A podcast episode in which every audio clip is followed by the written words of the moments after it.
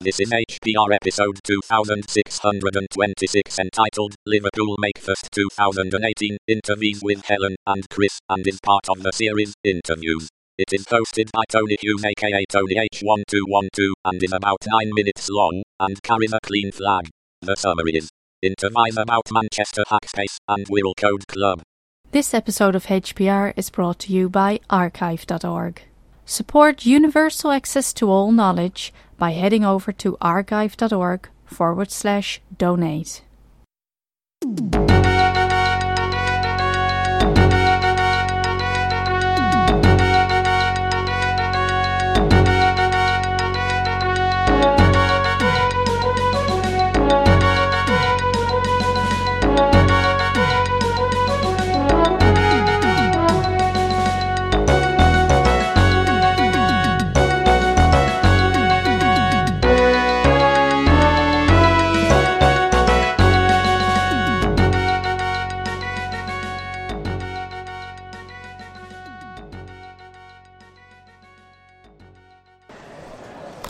So this is Tony Hughes for Hacker Public Radio, still at Liverpool Makerfest, and I've got with me. Ellen Pierce from Manchester Hackspace. So Ellen, w- would you tell us a little bit about what Manchester Hackspace is doing? Certainly, today we are mainly here promoting our PCBs, but generally the Manchester Hackspace is a community public service that enables people for a very for a very small donation. They can come in, do any kind of projects they like, and have access to things that they wouldn't normally afford if they were having to buy them themselves. It's basically like a it's like a giant workshop with everything you need plus friends to help you every step of the way. So what kind of equipment have you got? Um, laser cutter, two 3D printers, metalworking lathe, um, a metal workshop, a fully equipped wood workshop. We also have various computers, electronic station. We have clubs that go on every every other week. Um, mine is an obscure film one named Cinema Obscura. But we also have board games nights and we also have various other activities going on throughout the year. Do you do any special events for women? Um, well, we were thinking of starting one. Um, we have had had in the pipeline a few women's code groups and women's craft groups, and me and one of my fellow Hackspace members are actually thinking of putting one forward at the moment. So that could be a future thing that you you aim things specifically at the uh, female community Yeah. of makers and hackers out there. Oh, definitely, because I do believe that female makers and hackers are underrepresented. Um, I myself am a female hacker. I do my own jewellery out of recycled computer parts, and the amount of times I've gone, "What's this?" and there's been no other women there. It's all men. It's like, hello. Yeah, that sounds really interesting. You talk about making things out of old computer parts. Like, what what are you making? Um, I make necklaces, um, bracelets out of recycled keyboard caps, um, flash drives, circuit board components, heat sinks. If it looks gorgeous, I'll stick it on a chain. Because the most common one I've seen is uh, old spinning hard drives turned into clocks and things like that. But that sounds a little bit more ambitious. Thank you very much. I'm currently putting LEDs in some projects too. Would you uh, tell us how uh, the listeners could get in touch with Manchester Hackspace? Certainly, if they go on manchester.org, they could also get in touch with us on Twitter through, via Manchester Hackspace, and we also have a Facebook group as well. Um, we also have every Wednesday we have an open evening where people can come round, have a look at the event, you know, have a look at the area completely free of charge. Come into the space, we get a personal guided tour, and you also get a good discussion about whether it's suitable for what you require.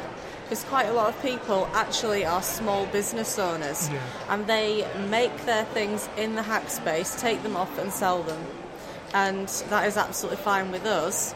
I also, I also personally do guided tours on evenings and weekends for people that can't make it on Wednesday. So, where exactly in Manchester are you? We are in Pollard Street East, a place called Wellington House. You'll, you'll notice a blue door, and if you ring the telephone number on the front of the blue door, somebody on a Wednesday night between the hours of 6 and 10 will come down and answer the door, bring you up, show you around, and discuss your needs. That's fantastic. Thanks very much. You're very welcome. Thank you very much. Thank you. So this is Tony Hughes, still at Liverpool Maker Fest, and I've got with me. Christopher Conlon, and I'm from Wirral Code Club. So can you tell us what code clubs are all about? So Code Club is all about teaching children how to code, whether that's with mostly Scratch, but we also bring other things in such as Microbit.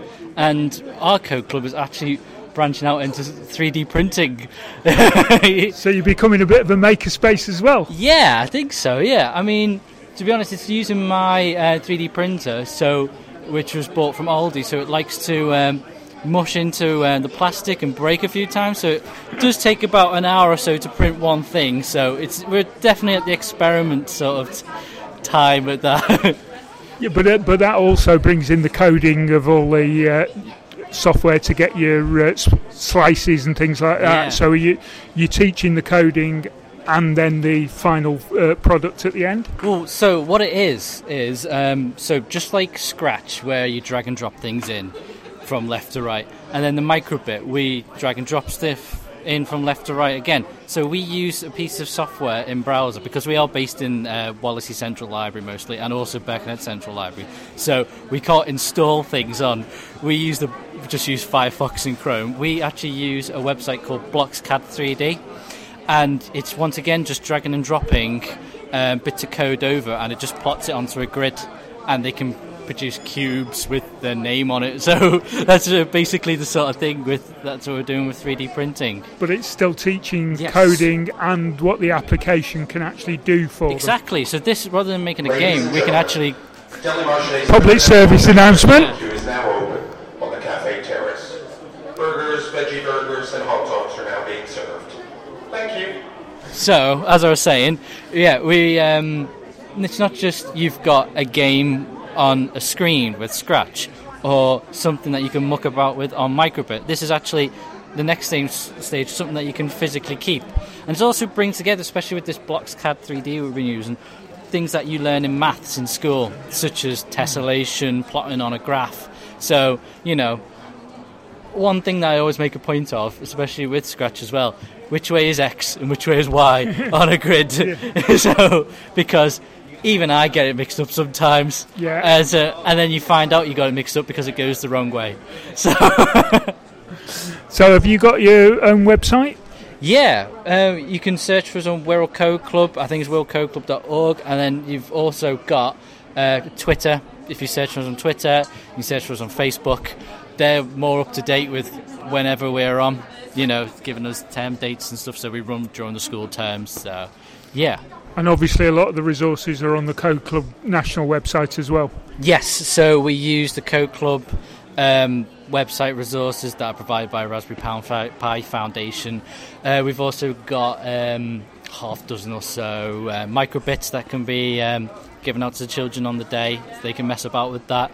And uh, also, if you actually come to Wirral Libraries, Wirral Libraries have actually got in a supply of microbits that you can actually lend out. They can loan for about two to three weeks. So if a cool. child comes, plays rock paper scissors on uh, in Code Club that they designed and created, we can say to the parents and the child, you know, you can carry on at home because all the software is just in browser Yeah. and all the projects are there online. So you can ca- take it home and have a muck about for two for two weeks, and you might actually do better because Code Club's only an hour. Yeah. it's like you know going to the gym or something like that. You know, it's something to do for an hour that you just focus on. But if you've got the time, the willingness, inclination, whatever, to actually do further, you know, we can help you, and the library will help you. And with the school holidays coming up, that's Yeah. ideal, isn't it? Exactly, yeah, exactly, yeah. So we're just thinking of our plans what to do over the school holidays. We might run one session a week because we do get a lot of homeschool children coming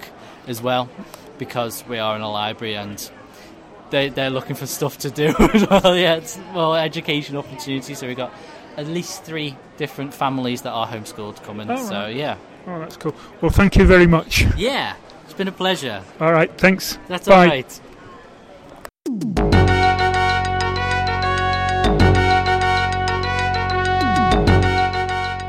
You've been listening to Hacker Public Radio at hackerpublicradio.org. We are a community podcast network that releases shows every weekday, Monday through Friday. Today's show, like all our shows, was contributed by an HPR listener like yourself. If you ever thought of recording a podcast, then click on our contribute link to find out how easy it really is. Hacker Public Radio was founded by the Digital Dog Pound and the Infonomicon Computer Club and is part of the binary revolution at binrev.com. If you have comments on today's show, please email the host directly, leave a comment on the website, or record a follow up episode yourself. Unless otherwise stated, today's show is released under a Creative Commons Attribution Share Alike 3.0 license.